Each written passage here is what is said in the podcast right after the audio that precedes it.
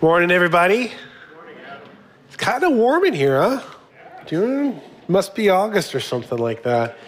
Uh, I was with some friends yesterday, uh, camping in Delta. It was great.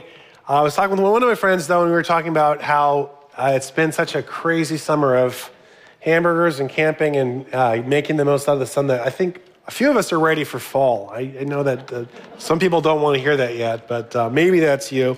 Uh, but I know that August is here and we're starting to think about uh, what's coming up. So before we get into today's sermon, I want to give you a few just quick announcements.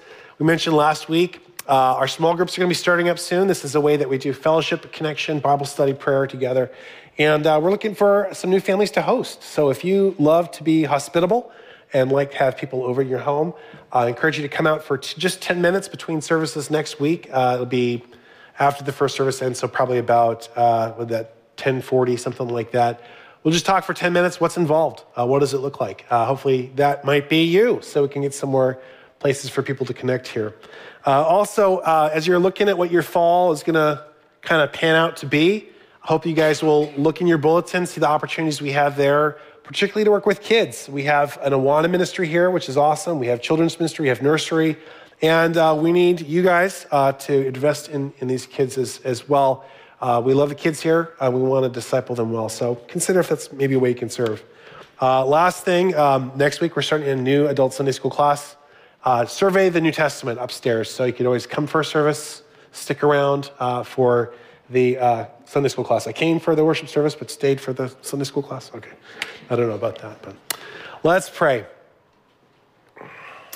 Lord, my heart is uh, happy to be here uh, with my brothers and sisters uh, for us to be able to consider your word, um, to consider um, just what you put there for us to kind of take to heart. So I pray, Holy Spirit, as I always do, just uh, drive it home, uh, make it personal for each one listening, where we would consider what's going on in our lives and how that intersects what you have to say in this word. Uh, we want open hearts and open, open lives to you. So, uh, Lord, we take down our guard. Help us to hear what you have to say. For your glory, Jesus. Amen. Well, uh, I think there's um, a list of things we can each think of in our life where we choose to do, even though we know it's going to hurt a little bit. First thing that comes to my mind is going to the dentist, right? Or maybe for you, it's working out, going to the gym. Or it could even be something as normal as going to work. Uh, and we will do these things that we know will cost us and it will hurt us a little bit because oftentimes we know there's a benefit to it, right? You go to the dentist, you want healthy teeth, you want to keep your teeth a long time. You work out because uh, you want to, again, be healthy or have your clothes fit better or whatever. And even for going to work, you want to pay the bills, right? Uh, so we see the benefit in these things. but I think there's another category of things that we choose to do in life, and we know they're going to hurt. And this time, though, uh, we do them even though we know most likely we are fighting a losing battle. Uh, and some of these losing battles that we choose to fight can seem pretty lighthearted. We can say, This is going to be the summer. Every last dandelion in my yard must go. Or we say, This is going to be the day I'm going to engage with my peers on Facebook in a relevant, meaningful way, and everyone's going to play nice. Or for me, uh, the number one losing battle that I often will choose to fight is cleaning projects around the house, right? The crawl space, part of the garage. Um, my most recent one uh, was the bathroom closet. And uh, I'm, I'm, a morning person. I get my energy early in the day. And uh, while my family is still kind of groggy and not aware of what's going on, I will sneak to a part of the house and just get to it and start cleaning something. Uh, so I will uh, shut my kids out of there who are in great fear because they know something's going to get thrown away. Uh, I'll just be like, nothing to see here, move along. This is not the, the cleaning father you're looking for, right? And uh, after two hours of pulling everything out and cleaning it up and sorting towels by size and going through all sorts of potions and lotions and all things I don't even know what they are and categorizing them, putting them in boxes, restacking the towels by category. I don't go like color by color, but uh, I look at my results and I think, Adam, you fool. the results will quickly fade. This closet will return to chaos before you know it. But I enjoy it for that brief moment, uh, and I still do throw out like a full garbage bag full of stuff. But some of these things are losing battles when we say, well, there doesn't seem to be a lasting benefit. Why even bother? Chaos always seems to win. I mean, don't you ever feel sometimes in life like just giving up in some area, like maybe some small area? And I'll say this uh, sometimes it's okay to give up and walk away, especially if that losing battle is something lighthearted. It's really no huge loss if the dandelions win, okay, for me at least. I think we've been in our home four years, and so far it's dandelions four, Pivx zero. Uh, we, we put out a good effort this year, but we'll try again next year. But we have to say, we know not all of our uh, tough battles in life are lighthearted ones.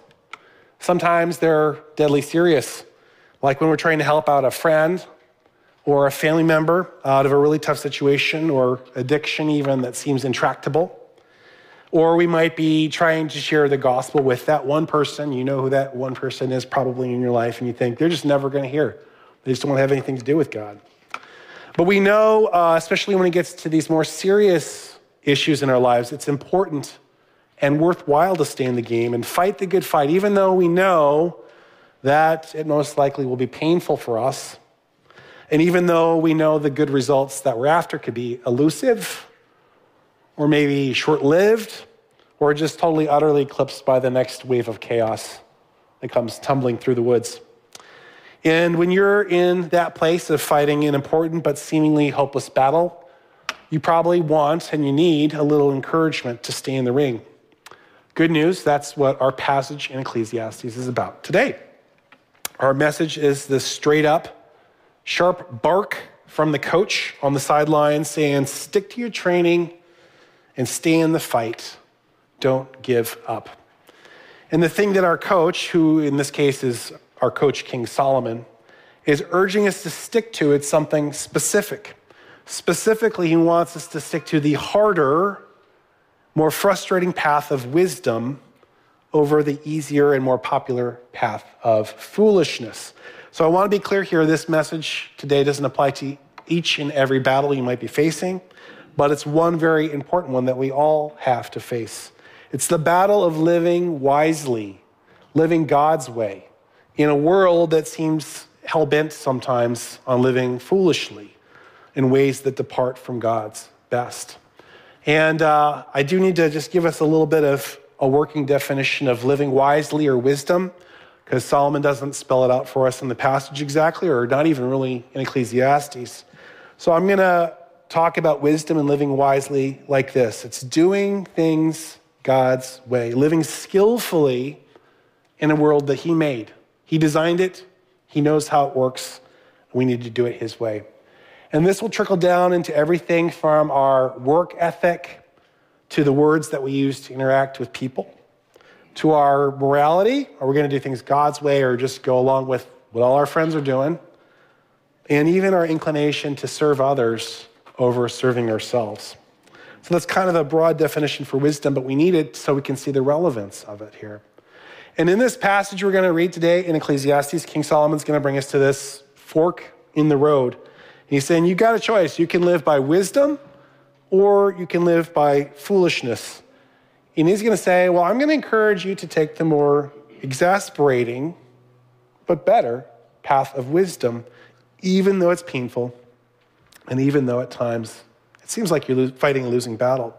So, our question we're going to chase down is well, why should I choose the path of wisdom over folly when it seems like it's a, losing battle? Uh, if you want to hear it in a different way, you can always say, well, why should I bother swimming upstream in this current of a crazy world where it's just easier to float downstream? Why put up a fight? Why should I bother doing things God's way when it's just easier to go along with the foolishness of the crowd? Solomon's got something to say about this. So if you got your Bibles, I encourage you to pull them out on your phone or in front of you there. We're going to be in Ecclesiastes chapter 9, uh, midway through in verse 13. Ecclesiastes 9:13.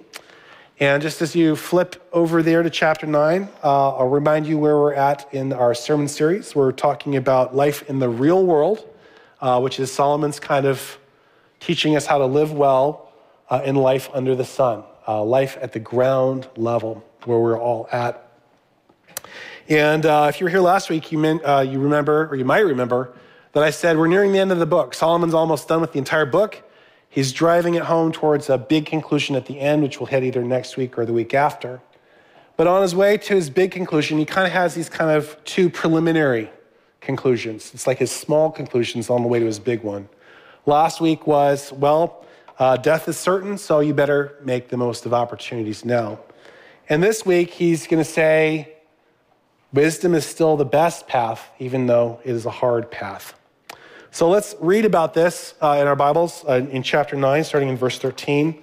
And Solomon's going to start out with a little story uh, for us and then a few principles that he gets from that story. Uh, he says there in chapter 9, verse 13, he says, Well, I also saw under the sun this example of wisdom that greatly impressed me. There was once a small city with only a few people in it and a powerful king came against it and surrounded it and built huge siege works against it. Now there lived in that city a man poor but wise, and he saved the city by his wisdom. But nobody remembered that poor man. Okay, so that's the story, and then he gives the principles. The moral of the story in verse 16, he says, So I said, wisdom's better than strength, but the poor man's wisdom's despised, and his words are no longer heeded. The quiet words of the wise are more to be heeded than the shouts of a ruler of fools. Wisdom's better than the weapons of war, but one sinner destroys much good. As dead flies give perfume a bad smell, so a little folly outweighs wisdom and honor. Okay, let's pause right there. Uh, now, that story and those principles that I read just now, that's not the whole of our passage today, but I will say it's the most important part. Um, uh, this really uh, story that he lays out in the principles are the keys to understanding the rest of chapter 10, which we're going to read in a little bit. In which I, I would say too that chapter 10 can seem a little bit confusing to us at times. But uh, it, don't worry, if we can get the story and his principles, the rest of it kind of falls in line. And again, our question is well, why should I choose the path of wisdom over folly when it's a losing battle?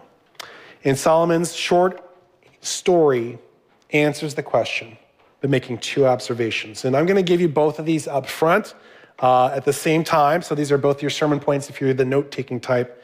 And the reason why is, is, is uh, you're going to see as we go through the passage, it's pretty tricky to try to separate these two points. We should choose the path of wisdom because choosing to live wisely is good, even though living wisely is frustrating. It's good, it has benefits, but it also will drive you nuts sometimes. Two sides to the same coin. You can't have one without the other. So let's, let's kind of examine this story a little bit more closely there. He starts out in verse 13. He says, I also saw the sun this example of wisdom that greatly impressed me. I think we need to just take that in, just that statement there, because consider who's talking. This is King Solomon. Um, He's lived quite the life. He's been around the block a few times. He was the ruler of a very prosperous kingdom that uh, extended its influence into the ancient Near East. And he had great knowledge. And despite all that he had seen and experienced and examined, he says, you know what? This one little nugget made a big impact on me. Maybe you guys have like certain life lessons that you, you know, whenever, you, you know, my dad taught me long ago, uh, I think I lost to him in checkers. And he says, watch your opponent when you play a game. That'll teach you how to play better. That's a nugget that stuck with me. And you guys probably have things like that too, where you're like, that was a life lesson I learned and it stuck out. This is one of Solomon's. So, what happened here? He says, well, verse 14, let me tell you, let me tell you what I saw. He says, there was once a small city with only a few people, little town, little people.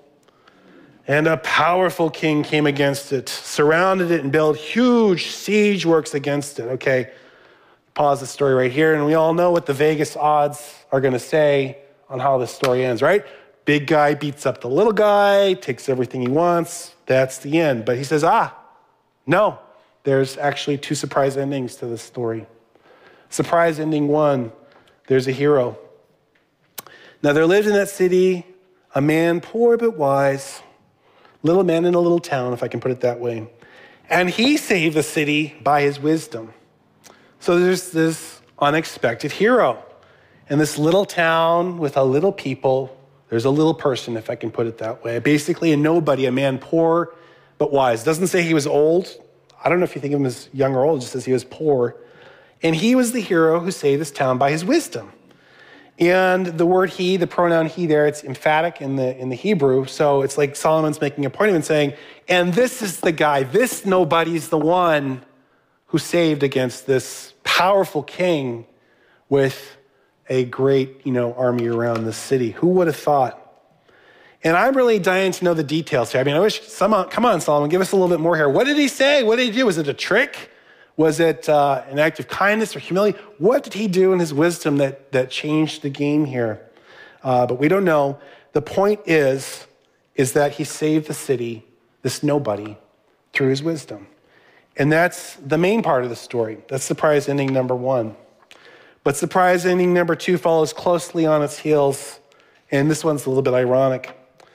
Into verse 15, Solomon just says, But nobody remembered that poor man. Well, that's gratitude for you. Impossible situation, unlikely hero, surprise victory, right? This is, the, this is a great Hollywood movie in the making here. And then, eh, no one remembers the guy. And as we're going to see, no one holds on to what he had to say either. It's quickly forgotten once the threat is passed. But it's this story about the little town and the powerful king and one man's wisdom where Solomon gets his principles that are going to lead us the rest of the way today. He, see, he reflects on what happens and he says in verse 16, he says, You know, wisdom's better. Wisdom's better than strength. But the poor man, wisdom's despised.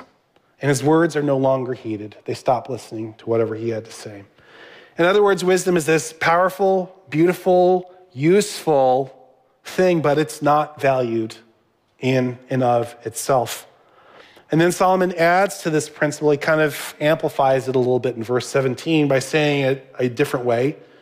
The quiet words of the wise are more to be heeded than the shout of a ruler of fools. Wisdom's better than weapons of war, but one sinner destroys much good. Wisdom's precious. Doing things well, doing things God's way, it's potent, but it's a glass cannon, powerful but easily broken. And Solomon says as much with his illustration that he leads off chapter 10 with. We already read it in verse 1. Chapter 10 1 says, As dead flies give perfume a bad smell, so a little folly outweighs wisdom and honor. It's quite a word picture there, right? Uh, especially appropriate since I mentioned cleaning up my bathroom closet with ointments and this kind of thing. And I think you get the idea here, but just for fun, I wanted to put that last verse in math terms. Okay, some of you are mathematically inclined. This is the math way of saying it. F over 100, a little bit of folly. That means one one hundredth of a bit of folly is greater than W plus H, wisdom plus honor. As impressive, impressive and useful as wisdom is, this seems like a losing battle against folly. Just a little dab is enough to overturn not just wisdom, but wisdom and honor. Doesn't take a lot of dead flies to ruin a whole lot of perfume. And sometimes it feels like it doesn't take a whole lot of foolishness to overturn the good that comes out by wisdom. So again, we ask the question well, why bother? Why bother choosing the path of wisdom over folly when it seems like a losing battle? I mean, if it has this much potential to wipe away the good of wisdom, why waste time? You can't fight crazy, right? If you can't beat him, why not join him? But is Solomon's going to show us through the rest of chapter 10? Well, no, it's what I said. Choosing to live wisely is good, even though it is frustrating.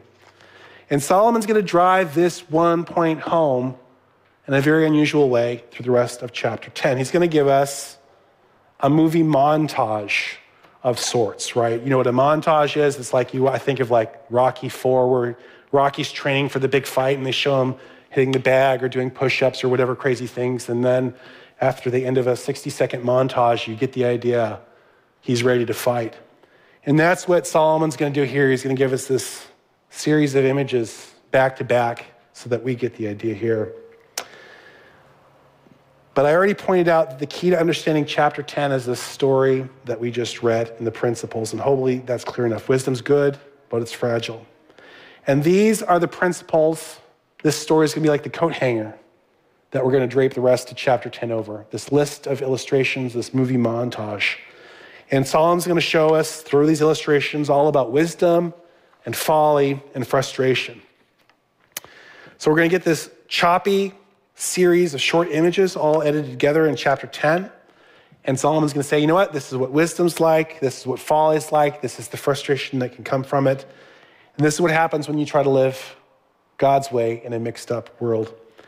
And as frustrating as it is to us, he doesn't separate them in neat and tidy rows like someone might in a garden where you say, these are my peas, these are my carrots, here's my zucchini, right? But I believe he's doing this purposefully as a writer to jumble them all together and mix up and say, well, here's some wisdom and folly and frustration and folly again and wisdom again. He jumps back and forth because he knows in the real world, life where we live, it's not a neat and tidy garden where your zucchini's all on the line and your carrots are all on the line. It's more like an Alaskan hillside, right? Beautiful, but okay, here's your fireweed. There's a sinkhole. There's some raspberries, another sinkhole, and some critters. It's, it's all a mess. But he, had, he expects us to take in this movie montage of sorts, wisdom, foolishness, frustration, just let it cascade over us. So that the, by the time we get to the end of it, the end of chapter 10, we get to the conclusion yeah, I see it. Uh, living wisely, living God's way, it is uh, good, but it is frustrating. And it's still the better path in contrast to the destruction that a life of folly will bring.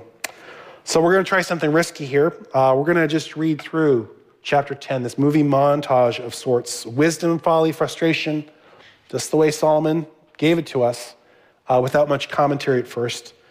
And I'm going to warn you, it's going to seem a little choppy, clear in some parts, uh, unclear or disconnected in others. Uh, but again, I want us to get the effect here. Wisdom, folly, frustration, it's never an lined rows.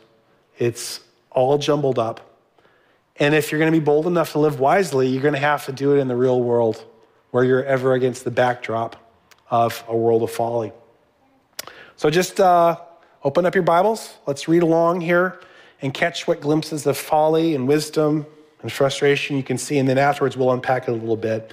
And don't worry if you don't get all the, the first time through, right? I just want us to hear it the way that Solomon gave it to us so we get the effect. Why live wisely, even though it's a uh, losing battle? It's still the better path, Solomon says. Someone might ask, well, what do wisdom and folly look like, oh King Solomon? He says, let me tell you. The music starts up, right? I'm glad you asked. Chapter 10, verse 2, he says, The heart of the wise inclines to the right, but the heart of the fool to the left. Even as fools walk along the road, they lack sense, and show everyone how stupid they are. If a ruler's anger rises against you, don't leave your post. Calmness can lay great offenses to rest. There's an evil I've seen under the sun, the sort of error that arises from a ruler. Fools are put in many high positions, while the rich occupy low ones. I've seen slaves on horseback, while princes go on foot like slaves. Whoever digs a pit may fall into it. Whoever breaks through a wall may be bitten by a snake. Whoever quarries stones may be injured by them. Whoever splits laws may be endangered by them. If the axe is dull and its edge unsharpened, more strength is needed, but skill will bring success. If a snake bites before it's charmed, the charmer receives no fee. Words from the mouth of the wise are gracious, but fools are consumed by their own lips. At the beginning, their words are folly, at the end, their wicked madness. And fools multiply words. No one knows what's coming. Who can tell someone else what will happen after them? The toil of fools wearies them. They don't know the way to town. Woe to the land whose king was a servant and whose princes feast in the morning. Blessed is the land whose kings of noble birth and whose princes eat at a proper time for strength and not for drunkenness. Through laziness, the rafters sag. Because of idle hands, the house leaks. Feasts made for laughter. Wine makes life merry. And money's the answer for everything. Do not revile the king in your thoughts or curse the rich in your bedroom, because the bird in the sky may carry your words, and the bird on the wing may report what you say. Whew.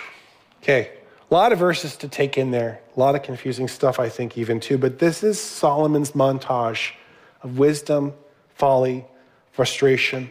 And again, what I think he's after here is he wants to illustrate the point he already made with the story. Choosing wisdom is good, it's beneficial, even though it can be frustrating at times, because folly is ever present, ready to overturn the apple cart. And we're not going to take the time to go through all of chapter 10 verse by verse, but I do want to highlight a few verses out of this just to make sure we get, we get what's going on here and understand a little bit better. Uh, right up front there in verse 2, he lays out this twin path of folly and wisdom, right? He says, The heart of the wise inclines to the right, but the heart of the fool to the left. Wisdom and folly are as different as night and day, they go opposite directions. And then, if we're going to try to make an orderly garden of peas and carrots here and put all the folly verses together, what's folly like? Verse 3 Even as fools walk along the road, they lack sense and show everyone how stupid they are. Verse 15 The toil of fools wearies them, they don't know the way to town. Verse 18 through laziness, the rafters sag. Because of idle hands, the house leaks. And just summarizing those verses kind of in a cluster there folly shows itself by being lazy, irresponsible, and careless, even with the most basic of tasks and information. And this is one that Solomon hits on. Folly talks. Verse 12 Fools are consumed by their own lips. At the beginning, their words are folly. At the end, they're wicked madness and fools multiply words. No one knows what's coming. Who can tell someone else will happen after them? And he's saying here fools speak too quickly, they say too much, and often about things they know nothing about. And they hurt themselves and others when they do it. And I do want to kind of take a, a side note here and just explain one of the more mysterious parts of this chapter, if you will. Uh, verse 11, because I think this has to do with speaking as well. It says, If a snake bites before it's charmed, the charmer receives no fee. What on earth is this about? We don't have snake charmers in Fairbanks, none that I've met, right? Well, I think the snake he's talking about here is the tongue. And the reason why, there's, there's one reason in the language, but there's also the way that he's, he's put it with the other sayings on speaking here. Um, but a lot of the English translations, I think, um, do a bit of a disservice to this. And in the Hebrew, it's, it's a little bit more literal like this If a snake bites before it's uh, enchanted, the, the master of the tongue, the master of the tongue receives no benefit. Pretty common words, master, tongue. Uh, a lot of English translations kind of squish it together and say, oh, he's talking about a charmer. But really, the point there is you have to master your tongue like someone would master a snake. Because if you don't, you're going to get yourself into trouble. It's about speaking foolishly. And last, those who are on this path of folly, they're absorbed uh, with their own pleasure. Verse 16, it says, Woe to the land whose king was a servant and whose princes feast in the morning. Start the party early in the morning, breakfast of champions. That's what it's all about. And these are the people in charge. And yet, these people are often in places of power and authority, and they are hurting the people that they're looking after. So I'm saying this ain't the way things are supposed to be, but sadly, it is the way, often the way things are. But he says there's some good news in the midst of this mess. There's still wisdom for those who choose to walk in its ways. What does it look like? Again, trying to make the garden straight here. Verse 4 wisdom keeps its cool. If a ruler's anger rises against you, don't leave your post. Calmness can lay great offenses to rest. Wisdom, if I can put it this way, is a life hack. It makes some tasks, some things easier. Verse 10 if the axe is dull and its edge unsharpened, more strength needed, but skill will bring success. Do it God's way. He made the universe, He knows it a little bit better than we do.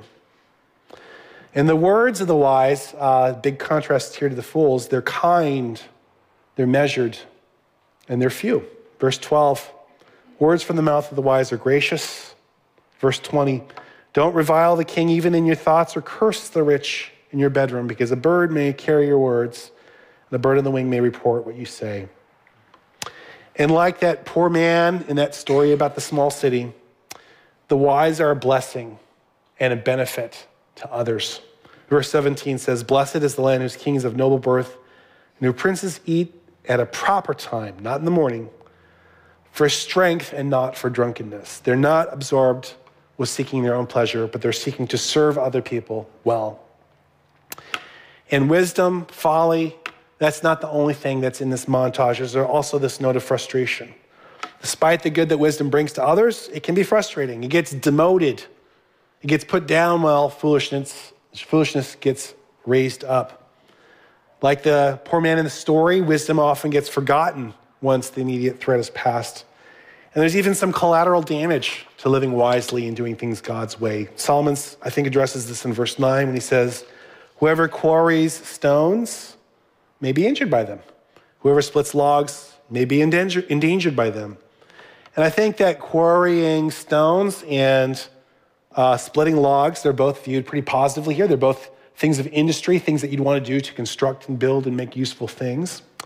And I suspect what's going on here in this context of Solomon showing us wisdom and folly is Solomon saying, hey, even if you're doing something useful, like getting stones or wood that you're going to build with, you got to expect some collateral damage. It comes with the territory. And if this is the case with getting wood and stones, how much more so is it the case if you try to live wisely for God? There's going to be some collateral damage. What you're doing, what you're trying to do is good for you and for other people, but it's not always going to go the way you want it to go. And you need to know that if you're going to stay the course and if you're going to keep at it. But like we said, living, choosing to live wisely is good, even if it's frustrating. Yes, it can seem like a losing battle, but Solomon's saying there's still value to living God's way, doing things with the life of wisdom for you, for others, even though it's a tough road, so stick to it. So, bottom line, he's saying, live wisely even though it hurts. Do the things God's way, even though it costs you. Uh, my wife always quotes to me with a smile. She says, If you want to be popular, sell ice cream. But if you want to live wisely for God, there's a bit of a price to pay. Know that and pay it because it's worth it. Now, uh, as we wrap up here, I just want to talk real briefly about application. I don't think there's a ton, I think it's one specific thing, but uh, let me just say that um, despite all these illustrations of wisdom and folly in chapter 10, this chapter uh, is not really an extensive how to guide on how to live wisely. That's more the book of Proverbs.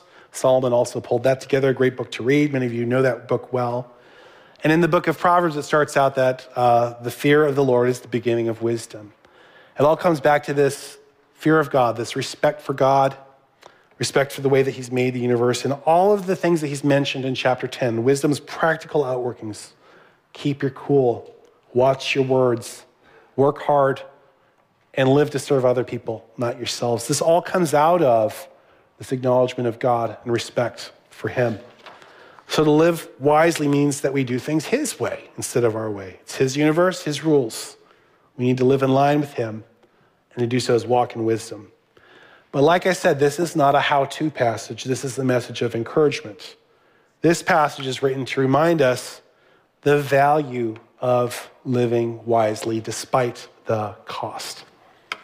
And because of that, I think the prime application for you, for me, is just one thing, and that's don't give up. Don't give up in doing the things of God. Don't give up in living His way.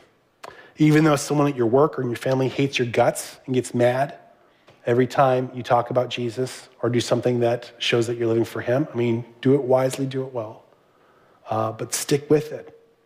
Even though the good things that seem to come out of a life following Jesus seem to be hard won or short lived at times, He's saying, stick with it. Stay in the game, keep your eye on the prize, and take heart because there is value to you and to others when you consistently live wisely for God. Live wisely, even though it hurts. Uh, before we go to our time of the Lord's Supper, let's just pray.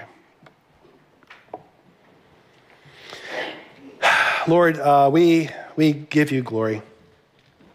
Thank you, Jesus, that uh, you took on human flesh and chose to live in a very messed up, crazy world—simple world, obedient to the Father, living wisely, living well and it cost, cost you a lot. But we rejoice in your example. And we pray, um, Holy Spirit, show us where the rubber meets the road this week for each of us. Encourage those who need encouragement, uh, but help us to live well, live wisely for you, that you would be glorified. In Jesus' name. Now, uh, we're going to move to a time of the Lord's Supper. If you've been invited to serve, I'd encourage you to get up and uh, help with that. Uh, many of you have been here with us before uh, during our time of communion. If you haven't, I'd like to give you a little bit of instruction here. Uh, if you are a believer in Jesus Christ, you've put your trust in Him as your Lord and Savior, you're welcome to participate and join us. Uh, what we're going to do is we're going to pass first the bread down each of the aisles. Uh, feel free to take a piece and hold on to that. And then uh, I'll indicate when we'll all share that together. And we'll do the same thing with the juice when it passes in front of you. Uh, if you're concerned about germs or COVID, that kind of thing, there's going to be, uh, I believe, one in the back Amber's nodding at me, so just go to the back of the auditorium and Amber will hand you a both the juice and the bread that's kind of self-contained. And if you're not yet a Christian or you don't know where you stand, I encourage you to just watch, let this pass by you, and um, consider. We're celebrating uh, Jesus' death on our behalf. His body was broken, his blood was shed for us. We do this to remember um, the great cost he paid for us. So uh, let's give our hearts to God during this time.